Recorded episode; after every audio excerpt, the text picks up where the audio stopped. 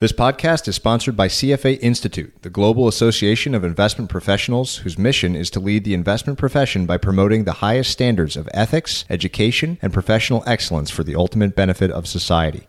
CFA Institute serves a global community of investment professionals working to build an investment industry where investors' interests come first, financial markets function at their best, and economies grow. The Chartered Financial Analyst credential is the most respected and recognized investment management designation in the world. The views expressed in this podcast do not necessarily represent the views of CFA Institute. Hello and welcome, everyone. I'm Patrick O'Shaughnessy, and this is Invest Like the Best. This show is an open ended exploration of markets, ideas, methods, stories, and of strategies that will help you better invest both your time and your money. You can learn more and stay up to date at investorfieldguide.com. Patrick O'Shaughnessy is a principal and portfolio manager at O'Shaughnessy Asset Management. All opinions expressed by Patrick and podcast guests are solely their own opinions and do not reflect the opinion of O'Shaughnessy Asset Management. This podcast is for informational purposes only and should not be relied upon as a basis for investment decisions. Clients of O'Shaughnessy Asset Management may maintain positions in the securities discussed in this podcast. My guests this week don't need to be introduced. In celebration of the one year anniversary of Invest Like the Best, I asked Josh Brown, Mike Batnick, and Barry Ritholtz to join me for an hour, during which I spent more time laughing than asking questions. I chose this team because they are the pioneers of mold breaking honesty and personality in our industry. They all figured out that just being themselves yields incredible results. This is a strategy that everyone should try, but very few do. Honesty and transparency require vulnerability, which is hard for most of us. I still struggle with it, but the evidence is in. The Ritholtz team has grown as fast as almost any RIA in the country. Listen to this and tell me you wouldn't want to spend your career working with people this friendly, funny, and open. Hell, I want to give them some money just so I have an excuse to drop by more often. Thank you to everyone who has listened in the past year. We're past one and a quarter million downloads and growing fast. You own this thing as much as I do because the size helps me penetrate deeper and get the best people, which begets more listeners. This podcast is one hell of a discovery machine, and the first year was just our warm up. We have a ton of new angles, formats, and events coming in year two, so stay tuned. But first, time to laugh in celebration of year one. Please enjoy my conversation with Team Ritholtz. One of the most popular questions the first time that I made up on the spot was asking Josh what stock he was, and he also came up with what stock I was. And so, so, so, I thought I'd have Josh start. What did we say though? So you said uh, I was Google because I read. I'm indexing books, information in books, and you said you were Twitter or Yum Brands. He has to be Twitter, and we really don't need fast. Did I say I was Yum Brands? Yes. Oh my so, god. So so Josh's Josh's first task is to Ben's not here, but but here in spirit to assign a stock. What what stock is Barry, Mike, and, and Ben? Wow, that's tough. Ooh. Barry's a four-time levered ETF. Well. Sure. Well, that's a great question. So I would say Barry is AT and T. Old school. Just does Bellwether. Not, does not stop communicating. Barry, and he's the old school. He's like the first. He's like the original. We're all spin-offs of Ma Bell. Right. Uh, Ma, Ma Ritholtz. Mike is Lucent. Yeah. Pre pre bankruptcy. Mike is I mean. Bell Labs. Right. That's what Lucent is. that- Became Bell Labs. No. So what's what stock is Mike? I don't know. What do you, what do you think? Has to be something recent IPO, something fresh and young. So, But he's also like not Snapchat. not Snapchat. No, because he's like uh, up and coming. It's got to be something that's Right. came out and like Netflix is already too old. yeah, Netflix. Right. I don't know. It's a good question. We'll come back to that one. How about Ben? Hmm. Something from the heartland. Something for sure. something very reducing complexity and Reliable. all oh, American. yeah, I got this. 3M. 3M. There you go. Because because because all right, I'll tell you why he's 3M. Then you then you give me your answer. Age before beauty. So, he's 3M because no no because 3M is like the industrial stuff that's going on is mostly behind the scenes. Most Right. consumers don't understand how powerful that machinery is. Right. What they do see is post-its and scotch tape. But if you understand is like how the, the simplest to use. But the how post-its came about is an amazing story. How much time do we have? down to This is a down to four-hour the podcast. down to the type of glue that they use so you could remove it from a page and not leave a residue behind. The post-it story is an amazing I, story. I like the three. I like the three. Well, I also, exactly also, what- also, Twin Cities. Ben just had right. twins. right? Oh, you just God. you just crushed it. So I think of you guys as as probably collectively like Netflix, someone that's somehow been able to bring all some of the top people under one brand. And what's cool about that is how independent each of the brands within Ritholtz are. How do you think about that? I guess you, maybe you just don't think about it and you let each person kind of change. We have, we have a very strict style guide. Everybody has to for, follow to the letter. More stricter than Bloomberg's. It's really right about this in this way. We're listen, we're like the Wu Tang Clan. So the RZA just assembled all the best MCs in Staten Island and Brooklyn. But they will if you're listening to Old Dirty Bastard, you know the difference between then you put on Liquid Swords, you're listening to the Genius. It's two different but however, when they all come together they just form like Voltron. And no, no. So it's all under You're the loud your It's actually a per- I it's actually a perfect I like I like that. but that's but that's how it is. But we, but we can do th- we collaborate, do things together, meetings, blog posts, research reports, appearances. the whole conference thing is But it was, was a diff- giant we're all very different. You would never read something Barry wrote and say this might have been Josh writing it or Ben and Tony Isola, who's probably our version of uh, the genius. But I think that's like the whole point is not every reader of Mike's blog is also interested in reading my blog, but then probably a lot are. And we're just trying to say intelligent things that are helpful to people in our own kind of unique way and be ourselves. It it really is true that all of the blogs began as a pushback against things that we saw that was either wrong or misleading or you know you can't just dumb everything down. You have to respect the public a little bit and say people can understand this. I'm not just going to make this so that a fourth grader can understand it. And if you look at what each of us has written over the years very often there's some pebble in our shoe that's bothering us and we want to respond in a way that says this is wrong. If you listen to this you will lose money. Here's the data. Here's what the facts say.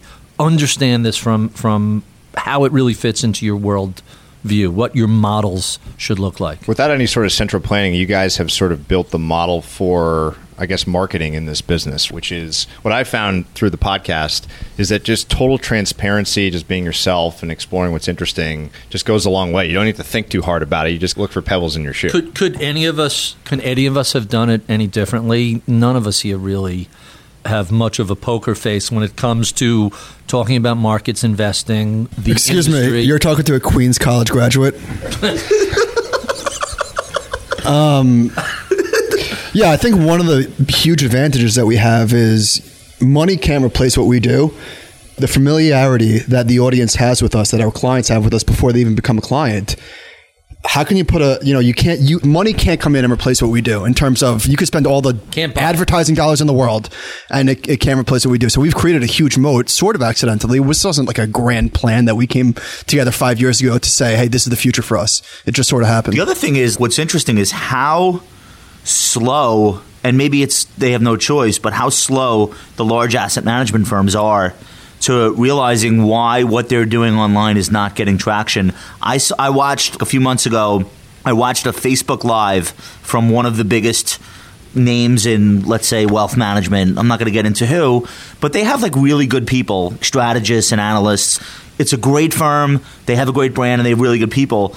They did this thing on facebook live i swear to you it was like an hour and a half just straight video with their i guess thought leaders sitting behind a news desk it was like bizarre. It was the most boring thing I've ever. It was like literally three of them behind a news desk speaking like newscasters, but they're markets people, kind of giving like the firm's forecast or outlook or whatever, having this very stilted conversation. A lot of it looked like they were reading off a teleprompter. And then I looked and they got five likes on Facebook. And this is a brand that probably spends tens of millions of dollars on marketing. So it's like, how do you take the talent you have, the brand you have, and make the worst possible content you can? It- and that's that's the industry standard right now. It's generational. There's no other way around it. I have a huge advantage in that when I'm grandpa on Twitter, I have these guys coming in saying, "Dude, what the hell are you doing? You can't you can't say that." Imagine that Barry's filtered. Could, right. Like I I don't have filters. I mean, let me rephrase that. I see certain people, and we've all talked about. There's nobody more transparent than Jim Cramer. Whatever thought enters his head it's there. He is the most transparent person in the world. I have a slightly more of a filter than he does, and they come in and say, you know, you're at three, take it up to seven. I think I think Twitter loves when you retweet yourself. That's probably its Um, favorite. Wait, you're not supposed to do that? And then they ironically retweet your retweeting of yourself.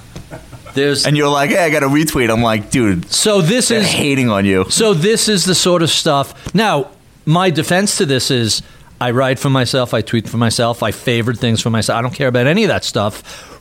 I write for an audience of one. If other people want to read it, fantastic. But when you're out in the world and being social, there are certain rules you have to follow.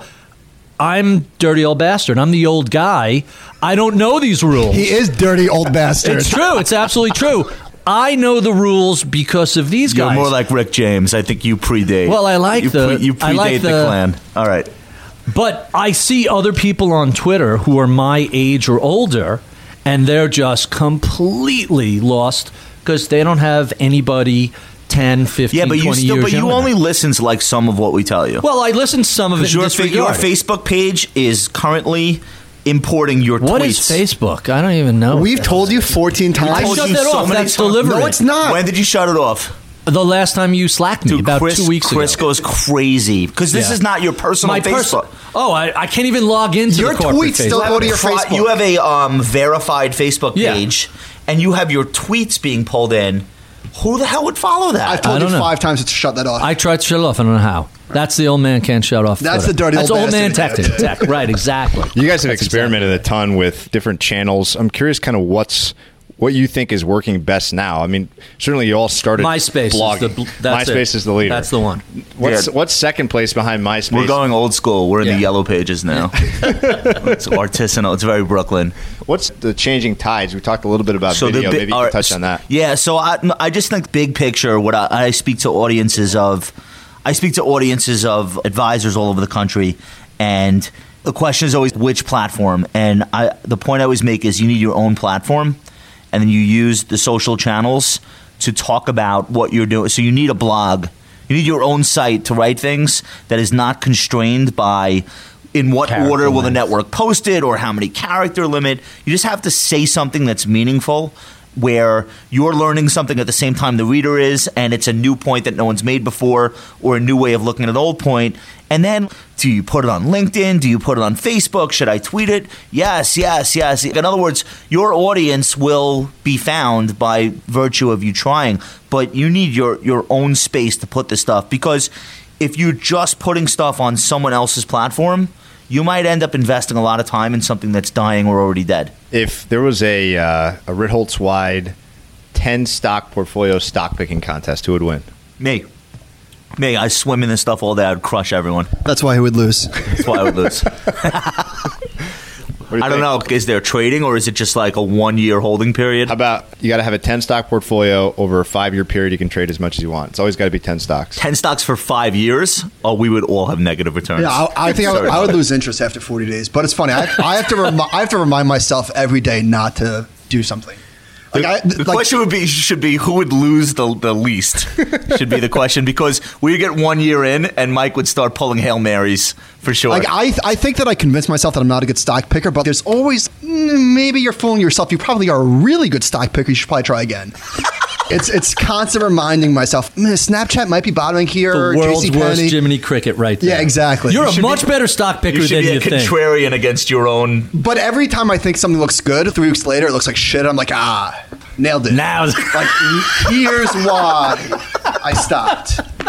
How much time do you spend digging through stocks? I think Individual stocks? Yeah. Probably too much. I mean, I just I look at charts a ton and some some financial stuff, but it's all a waste of time because I don't do anything. I don't think you can understand what's going on in the market broadly without going. without looking at the top 50 market caps and understanding I think the charts are more important than the fundamentals for what I'm describing. Not in general, but to try to understand what the trends are, what people are doing, where sentiment is, what the psychology is. I don't think you could look at SPY and form an opinion. I think you have to have just the series of things that you look at. It doesn't mean you have to labor over it. And then also, you can just decide you don't care. I don't think that's going to work in our industry. I think clients want to understand how the things happening with individual companies relates to their own portfolio. You could have that knowledge and then say to the client, "Listen, I'm totally aware of all of it, and I can promise you it's not important." You could do that. That's fine, but you have to know. Have you guys sensed from clients the one directional trade has been into Vanguard or into DFA, into really effective, great product, but frankly very boring investment vehicles. And part of my thesis is what That's I'm why seeing- we day trade the Vanguard ETFs. so we're out. passive. So that's- you're that guy. We're we have a pair actively trade, passive. long DFA, short Vanguard is a good trade also. My sense is that people always want something to talk about. Maybe it's cryptocurrencies now. Like there's always something that people want to dive in on. Sep- you got to separate what's being said in the media and, and at cocktail parties and chatter versus what people are actually doing with their money. And if you look at our philosophy and if you look at what we've been describing on the blog for 20 years, on Twitter for as long as Josh has been tweeting, et cetera, et cetera, that trade towards DFA, towards Vanguard, is something we've been towards low cost, towards a mostly passive we were, global we asset were way at allocation the forefront of that. Uh, the the sure. I don't want to say Vanguard has us to thank for four trillion dollars, but we were very much at the leading edge of that. That's how we manage our clients' Yeah, but money. Patrick's what- asking a different question. Can you have a high net worth investor as a client and have that client ask you in a good market or a bad market for different reasons, what am I invested in?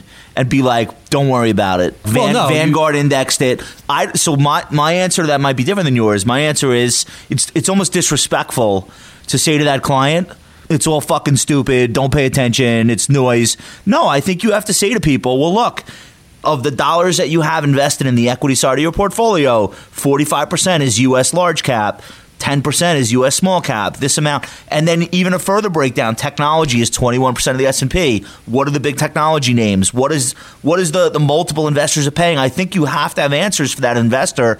Think about their real estate investments. What do I own? It's on Fifth Avenue. Don't worry about it. I feel like you have However- owe that person information. Now we could debate what is the utility of the investor having that information, or what conclusions about the, the future can we Oh draw no, they, from it. they But- definitely need that information because at a certain point, and we should be responsible Right. for for having it for, for, not only knowing it. having it. but for putting it in context and communicating it to that investor. Because if you ignore the noise, I say lose the news, ignore the noise. But if you Just take read that my- to an just read my blog. right, Yeah, yeah. right, Yeah, But- don't worry about it. Read, read the big just read this.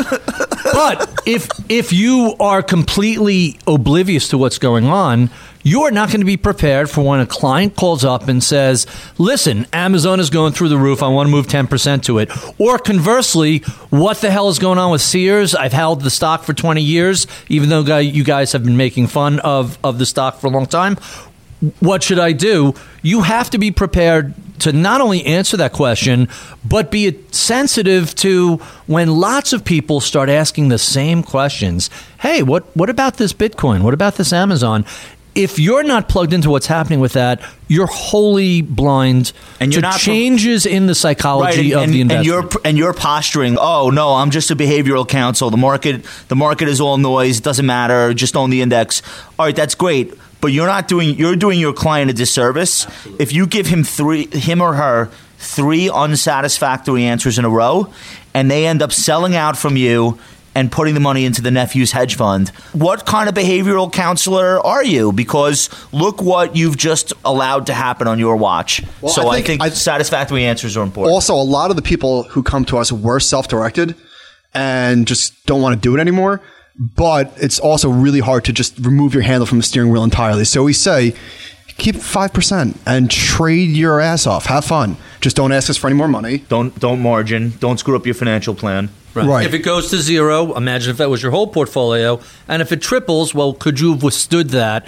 Mike and I did a project some time ago looking at could you have held Apple, Google, Netflix since the beginning? How many massive drawdowns were there in those names? All. All. Drawdowns are the rule. Right. For like the, the stock that goes up thirty eight thousand percent. Cut in Fifty half percent. Fifty percent repeatedly. drawdowns are common. Yeah, if you invested $1,000 in Amazon, you would have sold it when it was $300. It wouldn't be worth 47 million. No, you would have sold it when it was $200 when it was down 99%. I'm amazed, like even as a quant, where obviously I'm running a model, I'm not picking Apple over Google But or whatever. you have individual stocks. we, we do, and it's what you said really resonates. It's actually remarkably important that I know what's going on with these stocks, and I get asked all the time, even by very large institutional investors. Pick a name in the portfolio, one that looks suspect, and tell me why you own. Now this let me t- now let me tell you a great story about O'Shaughnessy Asset Management and us. We hired you guys maybe six or seven years ago as a separate account manager. One of your strategies for specific accounts, where either there was room for individual stock selection versus an ETF, there was a, a purpose for it, and it went great. And then the largest position in this strategy was Hewlett Packard. Hewlett Packard was in the news every day because of the accounting fraud, and they made an acquisition in Europe that was a fraud, and they were going to do a spinoff, and there were activists, and people getting fired.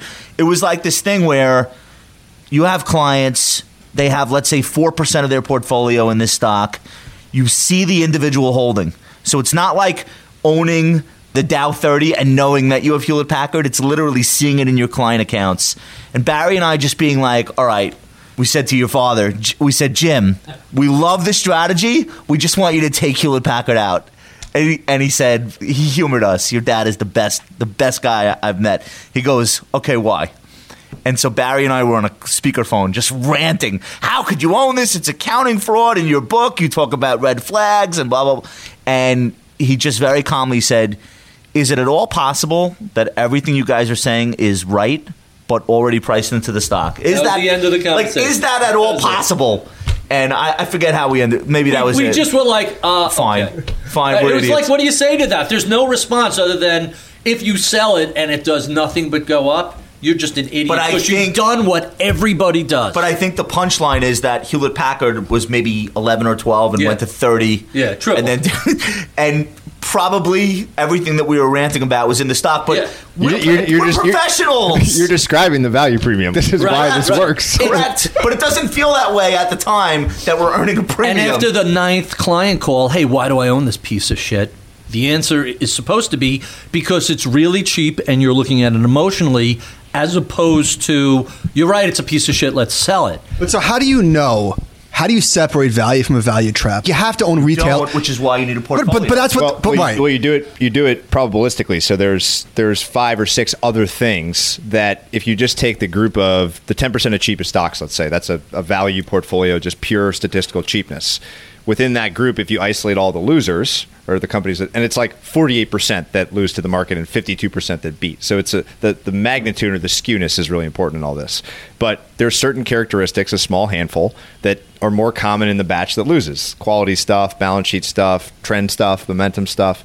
So you just kind of screen out the absolute worst stocks by those measures and put the odds a little bit more in your favor. But it's not enormous, right? It- maybe maybe you take out and now you're winning 55% of the time instead of 52. But not to give away your secret sauce, though. You're also not doing black and white buy sell. You're incrementally buying and selling, Right. And trying to keep positions at a certain size, Yeah. so that you won't have a catastrophic event if Hewlett Packard turns out to be WorldCom. I I think the frustrating thing is that people want complexity and activity, and especially Yes. as you get up the, the net worth spectrum, it's very hard to look at someone that's got fifty or hundred million dollars and tell them that you're just going to buy the S and P 500. Like Yeah, they, they just David fundamentally, Blitzer decided these are the stocks. Don't worry about it. yeah. So like they just fundamentally believe, no, no, no, no. At this level, there's got to be there's something better. Tell me what it is. Yeah, Like, yeah. put Give me me, in the, that. give me the real. Give me the good stuff now. So, so there's a group that I won't name on the podcast, but they're pretty well known, and they they claim to represent the most high net worth individuals. And I, I believe you spoke at there at a luncheon no, once. I said no after your Barry, experience. blink Oh. if it's the Vanguard Group. Um, it is not the Vanguard Group. No, this is like a high net worth Yes. association, Right. Where people come and sing for their supper. And, and so they don't want to pay speakers, even though they supposedly charge thirty thousand a year per person to be a member of this group. And the presentation was essentially became the basis of romancing alpha, forsaking beta. And all people want to know was what appropriate balance should they have of private equity, venture capital, and hedge funds? Should it be all of their portfolio or just like 90% of their portfolio? that was the balance. That was the debate they had.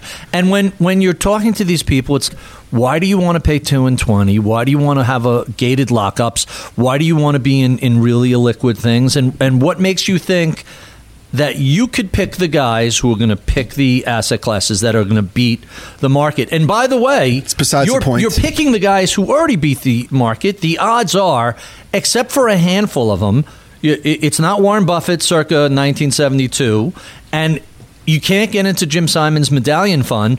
What makes you think that the people who beat the market for the past 20 it, it's like the most basic stuff, but it makes for terrible cocktail But you're missing. But you're missing the point of the exercise. The audience there is family office, Yeah. chief investment officers.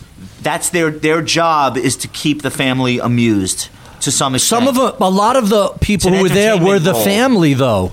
So it, it's Meir Well, Statman's that's, a, that's, expressive. a, that's a delusion of a delusion. Yeah, That's like- absolutely. That's like dinner theater. it, That's- it totally is. Right. It, right. It's it's Statman's But- but- expressive so- investing. But here's the count. But here's the counter to that.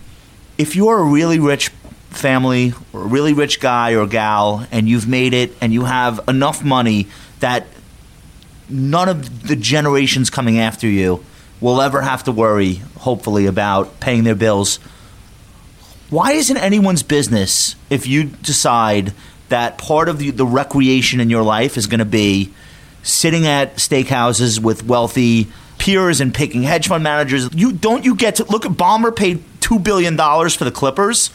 Team's not worth two billion, but it is because he's the guy with the checkbook and but, he wants it. But Ballmer's worth forty billion, and his hundred So, but this is generations are covered. But, But the people in these, the people at these these events, they're worth 50, 100, 500, a billion, and if they're not generating at least market based returns, they're three generations. It's the classic.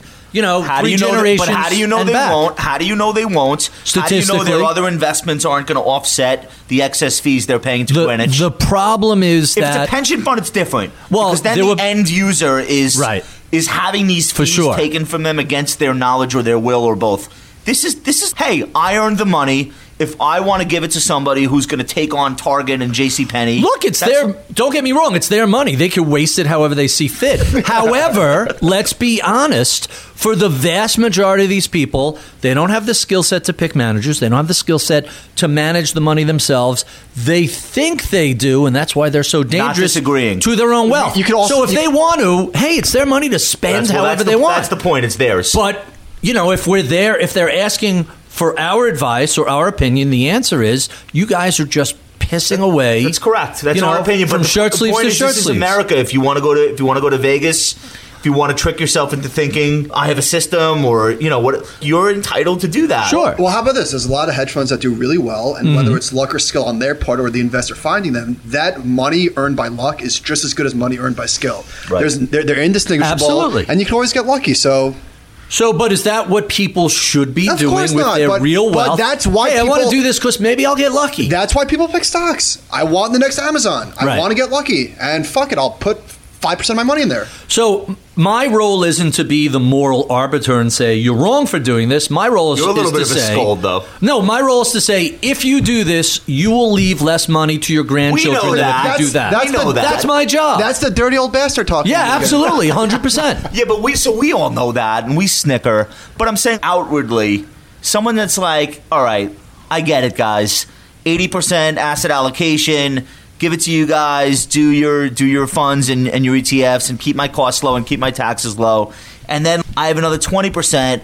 I want to get invited to the Fundapalooza at Yankee Stadium, Right. Where all the managers come out and, and I and I want to I want the heads up on the you know the trip to Miami, the golf trip, and I want to be a part of that too. And I don't want somebody with a blog making me feel bad because this is enjoyable for me. And so that look, I've changed my whole shtick on this.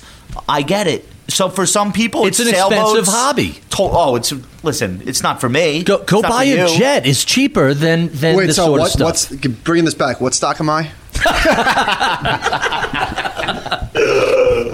Yeah, I think I think the impulse is just scarce- Mike's an ETF. It- I it's- think. I don't maybe, think yeah. He can be a No, stock. no I'm- way. I'm He's a j- pre-IPO stock. I'm JNUG.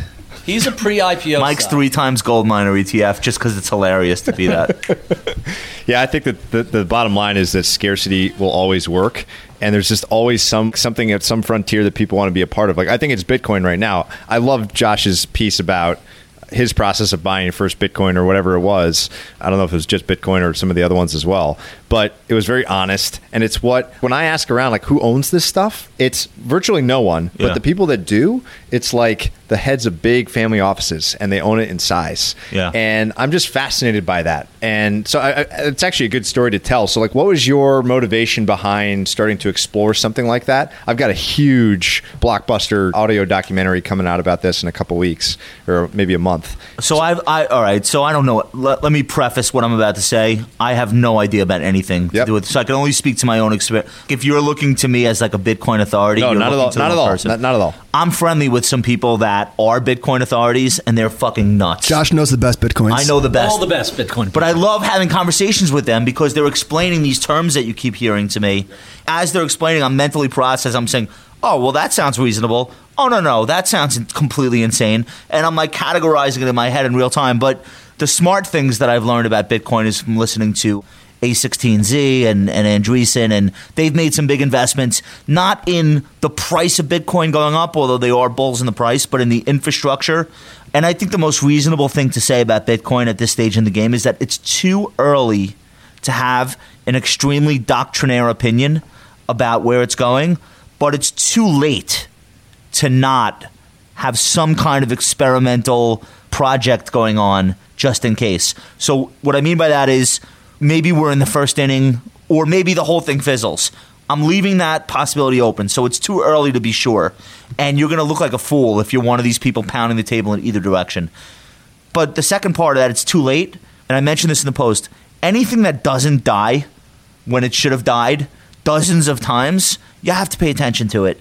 Bitcoin should be dead. Silk Road should have killed it. The plunge from, I don't know, where did it go? 1300 to 300? That should have killed it. And that happened four or five times. Mount Gox. But it will. Oh, Mount Gox 100% should have killed it. These situations where $300 million worth of Bitcoin gets hacked and disappears, the split between Bitcoin and Bitcoin Cash, the schism within the community, all of these things should have been the death knell. And yet, it's still persisting, it's still around. And so I think that that forces you to say, all right, this won't go away. Let me try to learn something about it. And then the last thing I'd say to that is if you're going to, you can't read books. Reading books about stock ownership, you kind of have to be an investor to understand the feelings, even if you read a really good writer.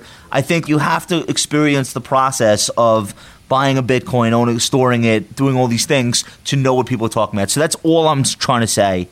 I, I don't know what's going to happen, but I feel like it's important to just understand how it works. I, I know that Josh does a lot of this. I'm curious, Barry and, and Mike, how, how you guys think about this sort of thing. so, so to me, the not necessarily Bitcoin in particular, but I'll call it like research in action, not just writing a paper about it, Living actually it. living the asset, living the ownership, living the, the research process. I come from a very different place than these guys do because I started That is on a- North Shore.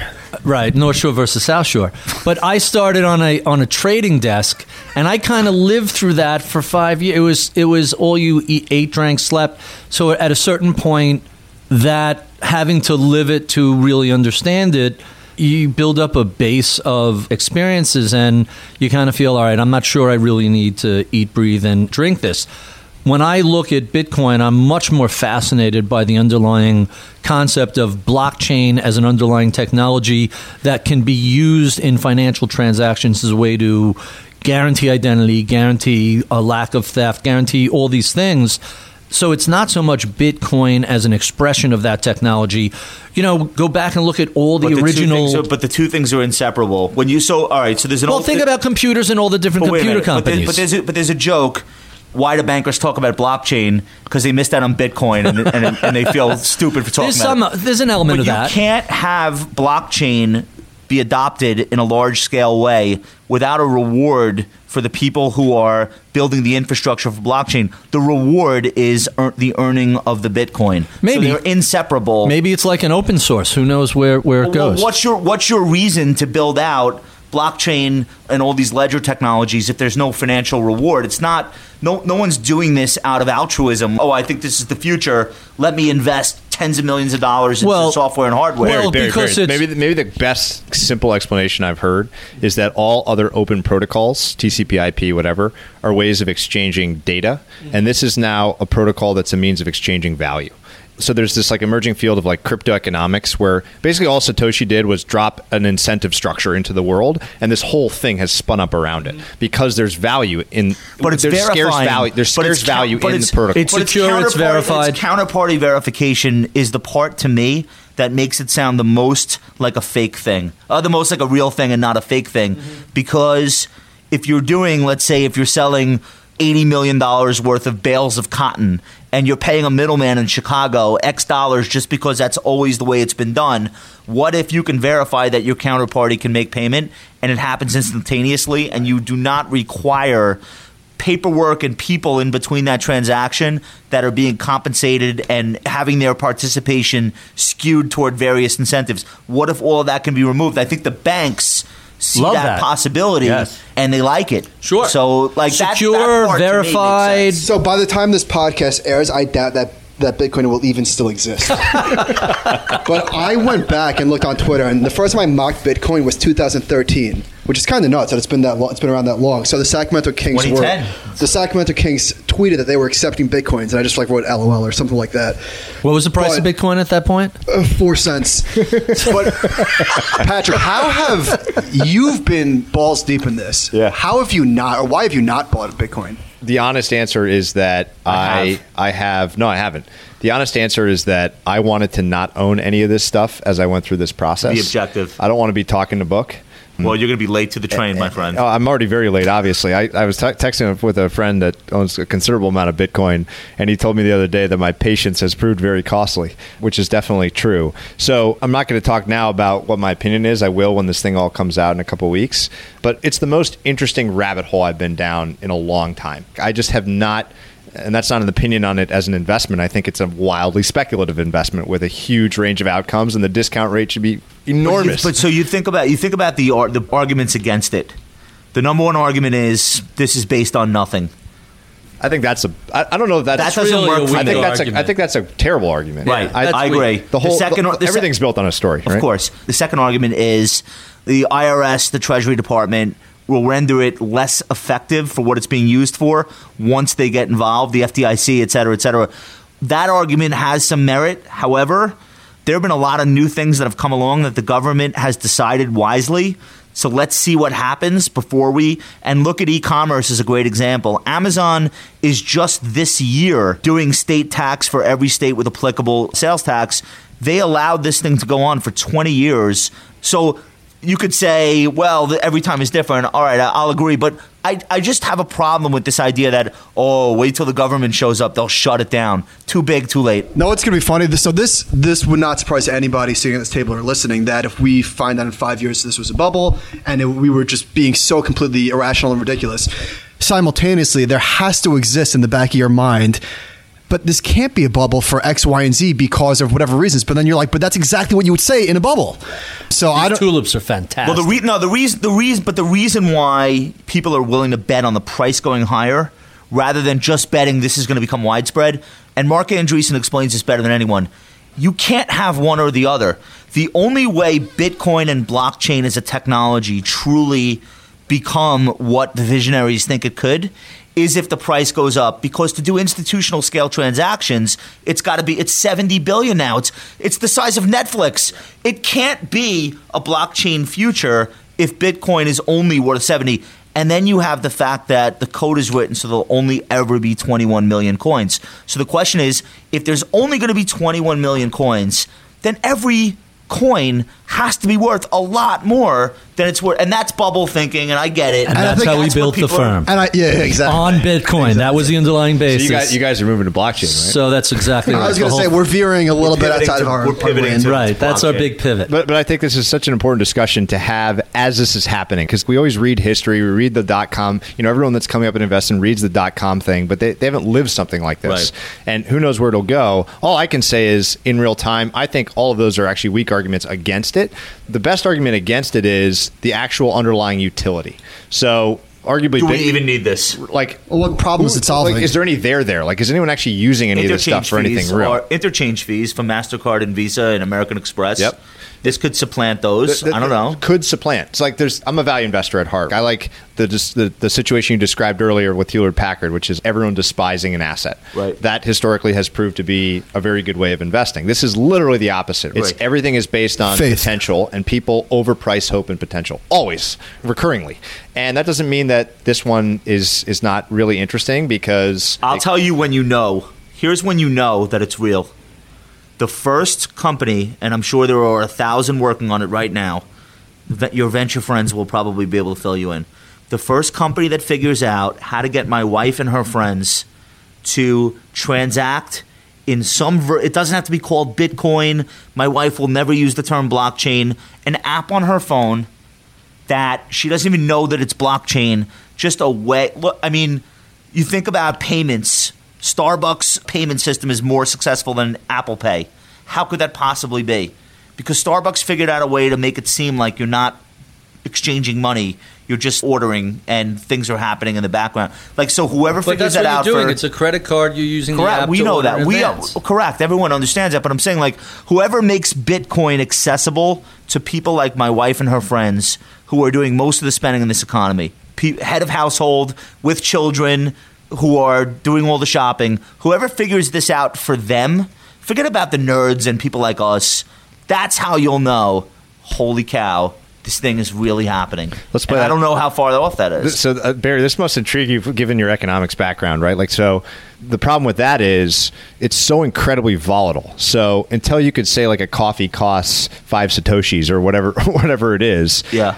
there will be a reluctance to spend them if they're just appreciating in price like crazy. I agree. Like, like so, what, so what economics background are you referring to? you're de- yeah, you're deep and thoughtful one. oh, it's all self-taught because everybody else was doing it wrong and, and being really annoying about it. You can't see my eyes rolling in the back of my head. I, I could see him. I could hear him uh, The- rattle around. the the back of listeners head. can't. So I don't. I don't have an economics background, but it's interesting because to me, and I don't have a psychology background, but the psychology of the game theory behind what becomes a bubble and what isn't, what becomes a speculative technology and what isn't, what becomes a fascinating narrative, a story that people just can't stop. Josh referenced how these people are really true believers.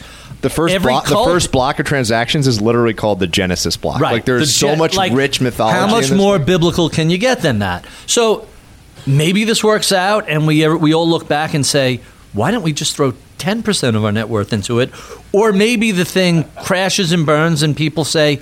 How much money do these idiots lose doing it? So obviously, you know, the hindsight bias will rear its So let's say right now we don't know. I will admit I have no idea whether this is a bubble or if it's real. How could you? Yeah, but we're none of us are saying this should be a sleeve of an asset allocation. None of we don't have gold in our portfolios, Right. So we just don't believe in magical assets. Period. So none of us are saying, "Oh, you should buy Bitcoin just in case it's the next thing." I don't think that's a responsible posture on the part of a of an investment manager. Because it doesn't work to anybody's plan. Now let's step back and talk about what we well, do. There's But no way to value. There's no Right. discount. Well, if somebody says, "Hey, listen, I want to put one percent of my net worth, and if it goes away, I'm cool," then fine, do it. Well, but the problem is, let's say it goes up 100x. What is that? You know, is that worth? It, it just hundred x and you talk someone out of it, what do you say to them? Say if you they have their speculative portfolio to do whatever they want. You told me but not in to their buy real it. money, that's not. All right, you so- don't speculate with your real money. That's why I said if if- you want to have the Mad account, the Mad Money account, I by think all that's means. so. I think that's a reasonable. But I think as the advisor, our job is to say, okay, you want to do this. We're not going to stand in your way. It's your money. However, we're going to point out this could go to zero. There are no cash flows. It's not really an asset. It's completely gambling on the price of a digital Pure thing that could go away. Anywhere you store it, there's the potential for it to be hacked. Like we have to run down that list. Right. And then the second thing we have to say is here's the best case scenario. This goes up 50x, 100x. You have X dollars in it starting today. Here's the worst case scenario. And here's how both of those might affect the money that you're planning to spend 20 years from now. If we do that, I think as fiduciaries, We've done our job. All right, we've done we- our job. and then we we- framed it correctly. Exactly. We show them a back test and say historically it's negatively correlated, and oh, we're doing smart beta Bitcoin, by the way. But- I, I should but, mention you know, it's really- factor-based.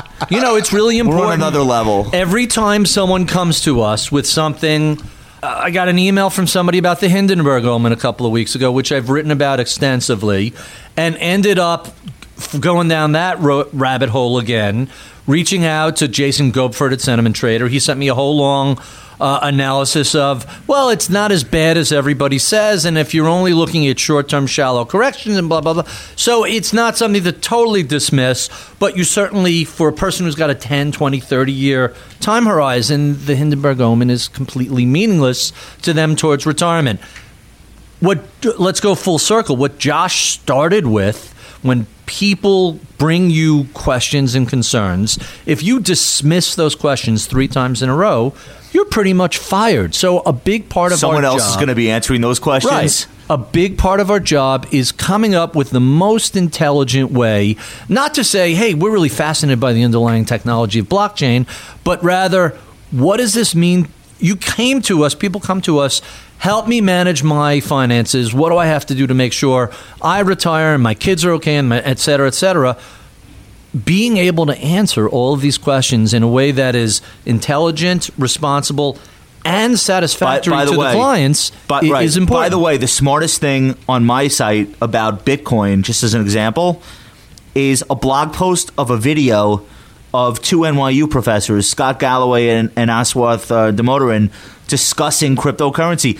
These guys, I think, are more equipped to make solid points about it than I am. And that's what the essence of blogging is. Blogging is not, look how smart I am every day of the week. It's saying, you should watch this video of Damodaran, who's a valuation professor at NYU. The father of valuation. thinking about how to, how to value something like a Bitcoin. If we could provide that service on our blogs, I think we're, we're delivering more value to a client as opposed to the guy who's working with someone who's like, listen, listen, I gave you your eight ETFs. Shut the fuck up, buy and hold. I'll talk to you on your birthday every year for 20 years and you'll be fine. I'm not saying that my results will be better because I'm watching Damodaran videos on Bitcoin. I just know the client experience. If, if you're just telling the client repeatedly, shut up, I got this, you're not going to be the client's advisor for, For a long sure. period of time. Can, can you talk about how that's how the relationship you guys have with clients and just like a generic client has evolved? We, Let's- there are no generic clients. They're all special. Good answer. But has that changed a lot? Because when we first talked on the podcast, Josh, I don't know, almost almost a year ago now. Yeah. It, it almost felt like you gave me permission to okay, ninety percent of my portfolio should be buttoned up, purely systematic, Absolutely. do, do the right thing. But it's it's okay to do a little something extra.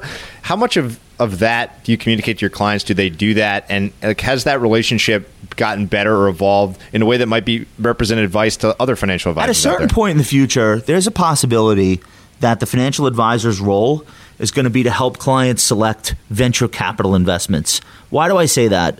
Well, because companies don't go public anymore, or they go public at the point at which the insiders want out and you get a Snapchat or a Blue Apron, which is essentially a Cash pump and dump cash- exit. yeah, So far, things could change. Just because the underwriters downgraded. So it might it might be true that the entirety of the small cap or the majority of the small cap premium no longer resides in the public market at some point five years from now. What is the advisor's job? The advisor's job is going to be to figure out, in my view, well, I need to get my clients access to this asset class. Is there a low cost, high humility way to do it where I'm saying to clients, this might not be the best performing way to have access to it, but we're not going to spend more money than everyone else and we're not going to kid ourselves into thinking that we're able to predict the winners. We're going to get exposure to the asset class in an intelligent, thoughtful way. That might take us into things like private markets. I can't predict. So I think to say today, nope, 8 ETFs, you're good. Maybe you're good, but maybe you're not. And our job in a world that evolves at the speed at which this one does is to be very honest with people and say, this is what the job looks like now. It could change in the future. You have to be open minded and skeptical at the same time. Mike, what's the, the biggest rabbit hole other than leaving cryptocurrency now? What's the biggest rabbit hole that you've been down lately? I, I feel like the evolution of, of don't ask that question. of what you're writing about is you go pretty deep down rabbit holes. So what what's on your mind right now? My book. Talk um, about what that what the book is. Yeah, so every chapter I'm, i feel like i'm starting over and this is really cool and exciting and it still is but it's becoming a little bit less cool and a little bit less exciting a year into this project. So the latest chapter that i just did was benjamin graham which i've been sharing a lot on twitter information about him and it's just i had to get 25 pages of notes into seven or eight pages that's readable and digestible for just the layman Can you, can you describe what the book, kind of the structure of the book? yeah so investing is really hard whether you're a hedge fund manager Speak for yourself. or a mutual fund manager or you're managing your own brokerage account and we're all going to make not even mistakes but just just part of the process of, of finding yourself as an investor is falling down when you hit a hurdle. So what I wanted to do was take a look at the best investors of all time and look at their biggest mistakes and not to say that hey Buffett bought Dexter shoes don't do that. It's that Buffett did this and guess what you're going to do that. And Ben Graham did this and guess what you're going to do that. So just to show the other side of that these great investors got the shit kicked out of them too and guess what? That's just part of the and they part recover and they recovered. Right. I think is the is the Right. So part so of that is the rabbit hole that I'm currently Mike's book is going to be ridiculous because every investment book is about here's how to be a success, here's how to outperform, here's how to. I, you never read a book about these are the best investors ever, and look how badly they screwed things up. And I think Mike is uniquely positioned to be the guy that writes it. His blog is the most humble, intelligent look at how to invest and how to think about investing. So when it comes out, you can expect to hear us talking a lot about it. What, what was the, uh, of, of the work you've done so far, what was the most enjoyable to research? Which chapter? Mark Twain. Is it Silver? No, it was basically everything, but in particular the typewriter that he just kept throwing. There was 180 pieces or whatever it was, 800 pieces, and he just kept throwing good money after bad. And he became basically the world's first stand-up comedian, and he literally traveled the world to make himself whole on these debts. So that was a lot of fun. So he invested. So can you describe what he did? What is So he was a venture capital investor. He would just put money, he would just fling shit against the wall. But there was this one project in particular, this typesetter, I think it was called. And it was, he put the equivalent of, say, eight million bucks in it, of today's dollars or whatever it was. And he literally traveled around the world to Australia, to India, to England to pay back his debts. And as a matter of fact, a partner at Standard Well, he, lo- he lost it and he had to pay off people that he borrowed the money from. So it was the panic. So he published Ulysses Grant's book, and that was a huge windfall to him. But he had, he gave such terrible terms that all the profits went to him, and he got fleeced. So when one of the panics hit, I don't know if it was the panic of 1873 or whatever it was, he went bust and had to travel the world. And, and a partner at Standard Oil came to him, one of his best friends, and said, "Listen, I'll basically I'll make you whole." And his wife said, "Oh no, you won't. That's not the type of people we are. We're going to go. We're going to do this ourselves." And so he traveled all around the world doing his spiel. He went to Hawaii, uh, the Sandwich Islands at the time, and he made himself whole. So that was that was a lot of fun. So the reason why I said it was exciting and fun, and now it's not so much, is because I've read all of these books for pleasure, and now it's rereading them for for notes and for to synthesize it into another book. So. I will look back on this time fondly and, and be very proud, but right now it's sort of a bitch. Wait till the movie. Movie's going to be fire. I think a lot about as I'm talking to venture investors more. I, I find myself doing that more and more, and maybe it's just because public markets seem so colonized. Even ten years ago, when I started, the conversation we just had about Bitcoin would have been about some IPO, right? Like we Right. we would we would be as interested and passionate Facebook. about whatever the business was that was coming out. And now it just seems everyone's kind of made up their mind. They're either a Vanguard person, a DFA person, a smart beta person, just all the ETFs. It seems frankly kind of boring. So I've been talking to a lot of venture investors just because there's I don't know, there's there's less consensus there. And one of the most interesting things is the difference between sales and marketing and what the balance should be in any business for those two functions for growth.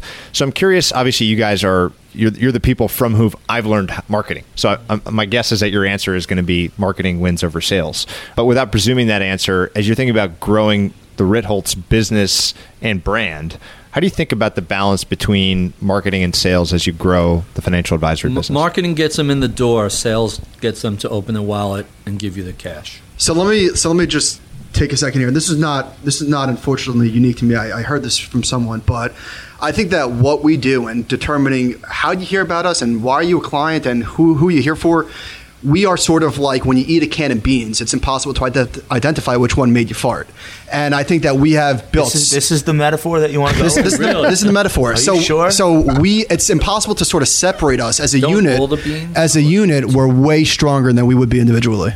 I have a very strong opinion on this subject. I know you're su- surprised by that, but I, I spent 10 years cold calling, which is hardcore sales.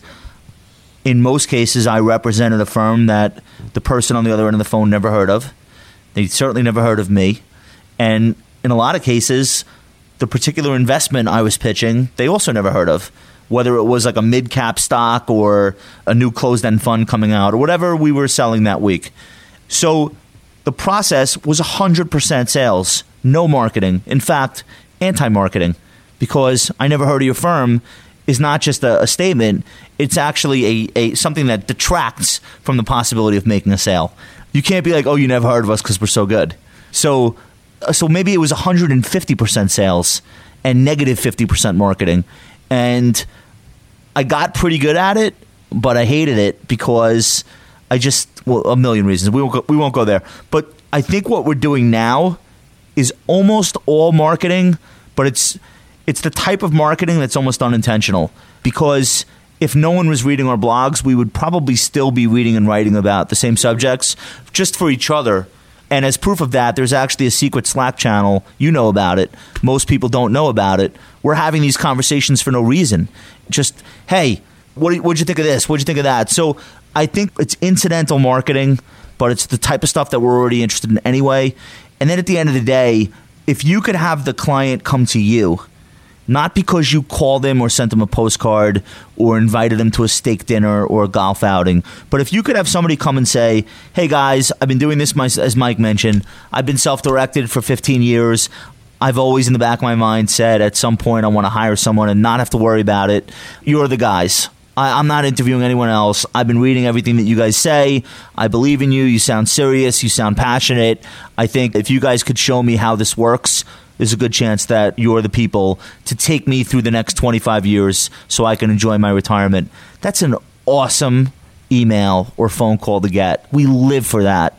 And to Mike's point, I don't know which blog post put someone over the edge or which interview Barry did on Bloomberg Radio or which TV appearance I did or which book of ours they came across in a waiting room somewhere. I don't know the answer. It doesn't matter. It's the point that we've kind of built this reputation and built this aura of, hey, these guys are really serious about investing and they really care about doing a good job for people. And so if we can continue to do that, but do it even bigger, I can't imagine why that wouldn't be an enjoyable way for us to spend the next couple of decades of our lives in this in this career that we've chosen. You guys are awesome at directing attention and the flow of traffic to the most interesting people and ideas. So like at any given time, you all do it in your own different way, whether it's podcasts or blog posts or uh, you know your weekly. I think about your weekly uh, the posts. The, yeah, these are the goods, uh, which is awesome with a picture of, uh, of you and your daughter. Um, son, son. Sorry, I always screw that up. God, he's hung like his father. I, I get well, instead of uh, instead of just asking something great that you've discovered, we'll do it a fun, different way, with a little more skin in the game. Just a hypothetical game, and we'll close here. So you each get one draft pick in the spirit of this kind of marketing idea. If you could draft unilaterally anyone in the world out there onto the Ritholtz team, they start tomorrow. Ezekiel Elliott. Good draft pick. Yeah, um, I don't know. Maybe this is cliche and sort of obvious, but Morgan for me. Yeah, that's an obvious one. Oh, you love Morgan. More, I, w- I would, I would also pick Morgan, but since since you already did, do Barry first. Well, now that Bill McNabb is free, we're gonna we're gonna bring him onto our team. That's a really interesting question. I would have to give that a little thought. So my process during putting assembling the reads each day is to open 50 tabs in the morning and 40 tabs in the afternoon and pretty much plow through them. And I end up seeing a lot of the people out there early. And that's how I found Josh, and, and that's calculated risk, and Morgan, and, and there were some classic people. Jason Zweig is a rock star at the Wall Street Journal for forever. We've definitely discovered 10 or 15 people There- there who are are- now, uh, for sure, Boy, just I for want- linking, for them, linking right. to them. I want to amend my answer. Morgan's out. we don't need any. Fuck that We, we don't need man. any. We don't need any more firepower. We need an operations guy. So find me one of those, and, and we'll, we're good. You know what? I, I want to agree with Mike. I need somebody who can do. I need like a chief of staff slash COO Mr. Priebus. who can free up free up more of our time to do more of what we're doing on the front end, and so we could know that we've got like a flawless, flawless engine behind us. And I feel like we're doing a good job, but I think like to really go to the next level, somebody with operational experience comes in and whips us into shape, almost like a General Kelly type of figure. So like keeps, Jeff Ba- Enlolt. keeps Barry from tweeting. We almost need something like Take that. the phone out of the old man's hand. we need General Kelly. we That's need, my we need answer. Jim Morazio. Jim Morazio at a firm I worked at that was running seven billion dollars. He was literally the guy that made the trains run on time. They were a much bigger firm. They had a thousand employees.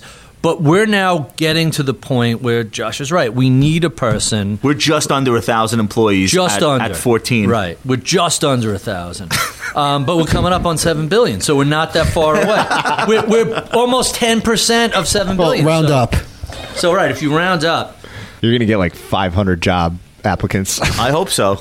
I You hope will. so. Well, if they're if they're serious applicants, we uh, we're getting to the point where we need to systematize even more so the things that are nuts and bolts, so that we can do more of the stuff that we're passionate about. Wait, and have why it is all it getting well really dark out? Is there like an eclipse the coming? right? It's happening. It's The- actually it's not an eclipse. It's a gallant. you know, we We're in New when York we City. launched the firm, we really, from day one, said we could have done this on a skeletal staff, and we didn't need a head of research, and we didn't need a Thanks. head of, of a head of Yeah, corporate Mi- retirement Mike- Mike plans, superfluous. and we really didn't need a, a head of of teacher plans and an ESG portfolio specialist, and go down the list. When when we launched, to, to Josh's point about operations, we said we're not doing this for a couple of million dollars. We're doing this because we really want to scale up and move the needle in how the world of, of asset management operates.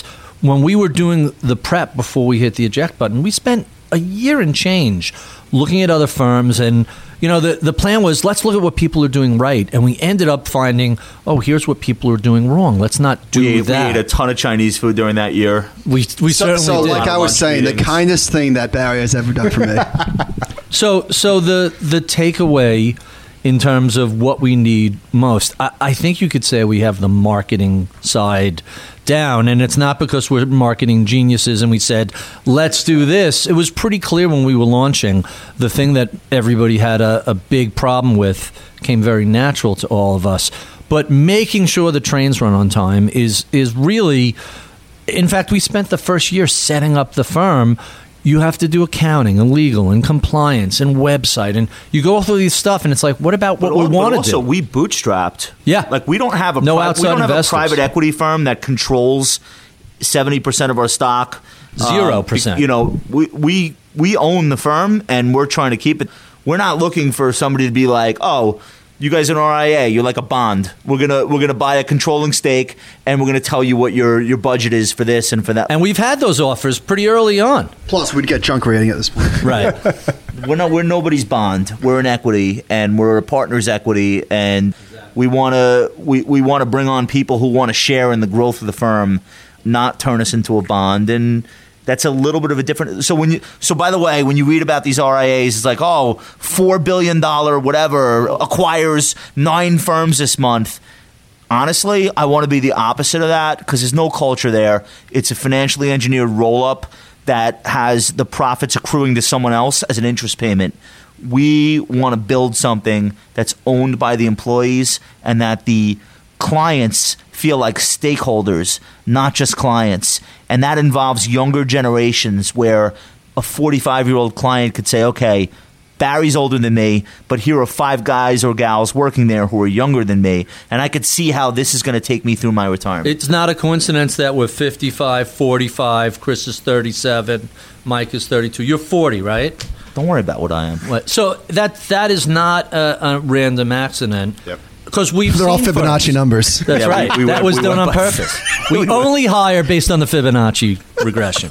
This is actually something I'm going to start doing more because there's just so many talented people out there is kind of highlighting literal job opportunities. So this will be like the first one, but it's a damn good one. Attention, operations nerds, come talk to us. So last question, I've already asked Josh. I'll just ask Mike and Barry. Mike already hinted at it, which is the kindest thing that anyone's ever done for you. Let's start with Mike. Probably when I first met Josh, it was 10:30 or 11 o'clock at night, Uh, I was coming home from the Knicks were getting blown out in the playoffs, and I had just found out that like my last potential job opportunity fell through the floor. And so I was just pissed off, and then we getting blown out by thirty. Thank God, thank you, LeBron. And we and I so I left early, and I would have never left early ordinarily. But I was just LeBron game. I was just in a shitty mood. Things were not going well for me, and I met Josh at the train station. I basically harassed him, and he spoke to me for like ten or fifteen minutes on the platform. So that was probably the nicest thing. I think he was buzzed, which is why he was so nice. But it was Well, what time train was it? Eleven o'clock. It was late. What do you think? I was sober. yeah, it was late. So that was that was pretty nice. what would I be doing in the city so late? I'm going to pass that along. I'm going to say meeting Barry in uh, 2010 and having Barry like within five seconds be like, "Listen, let's do something." And I don't was- think he, I don't think he, do- he knew who I was prior to us meeting from my blogs. I don't think it was that spontaneous, but just having the person who I looked up to the most and patterned my blogging after and said, "Man, I wish I was doing what he's doing." telling all these truths and still being taken seriously in the markets. And so having Barry say, come on over, let's figure something out together was probably the most life changing thing for me and, and probably the, the kindest thing I can think of. And that was a big leap of faith on his part because I was working in a firm that was a hybrid BDRIA. The the partners there were kind of, you know, running in circles, didn't really know what they were doing. When Josh said to me, we're getting all these inquiries. Why should we turn these over for the firm? Let let's handle these ourselves. You know, it was clear that my skill set and his skill set really overlapped in a very complementary So that's the kindest thing. That no, no, no. I'm just I I like to annotate what he says.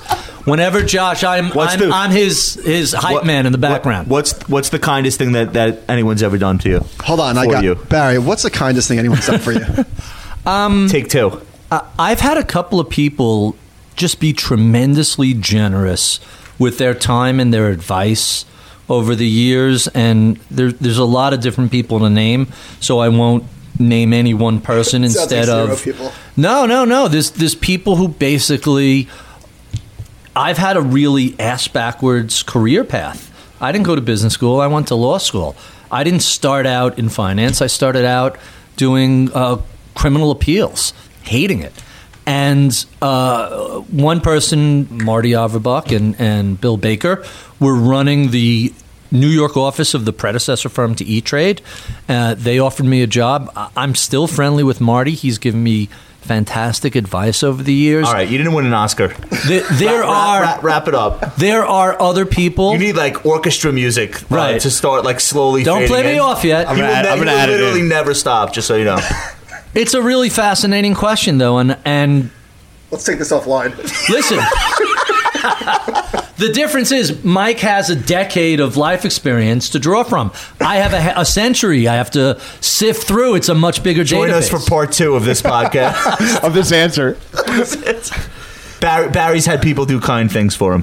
I think Over we the can years. summarize over the years, centuries, and just really generous with their time and and their when someone stops their busy day to be generous with their wisdom and their time it, it's noticed and it's appreciated. I hear your music playing three times in my head. Dun, dun, dun, yeah. I I really appreciate this, guys. This is a hell of a way to celebrate one year of doing this.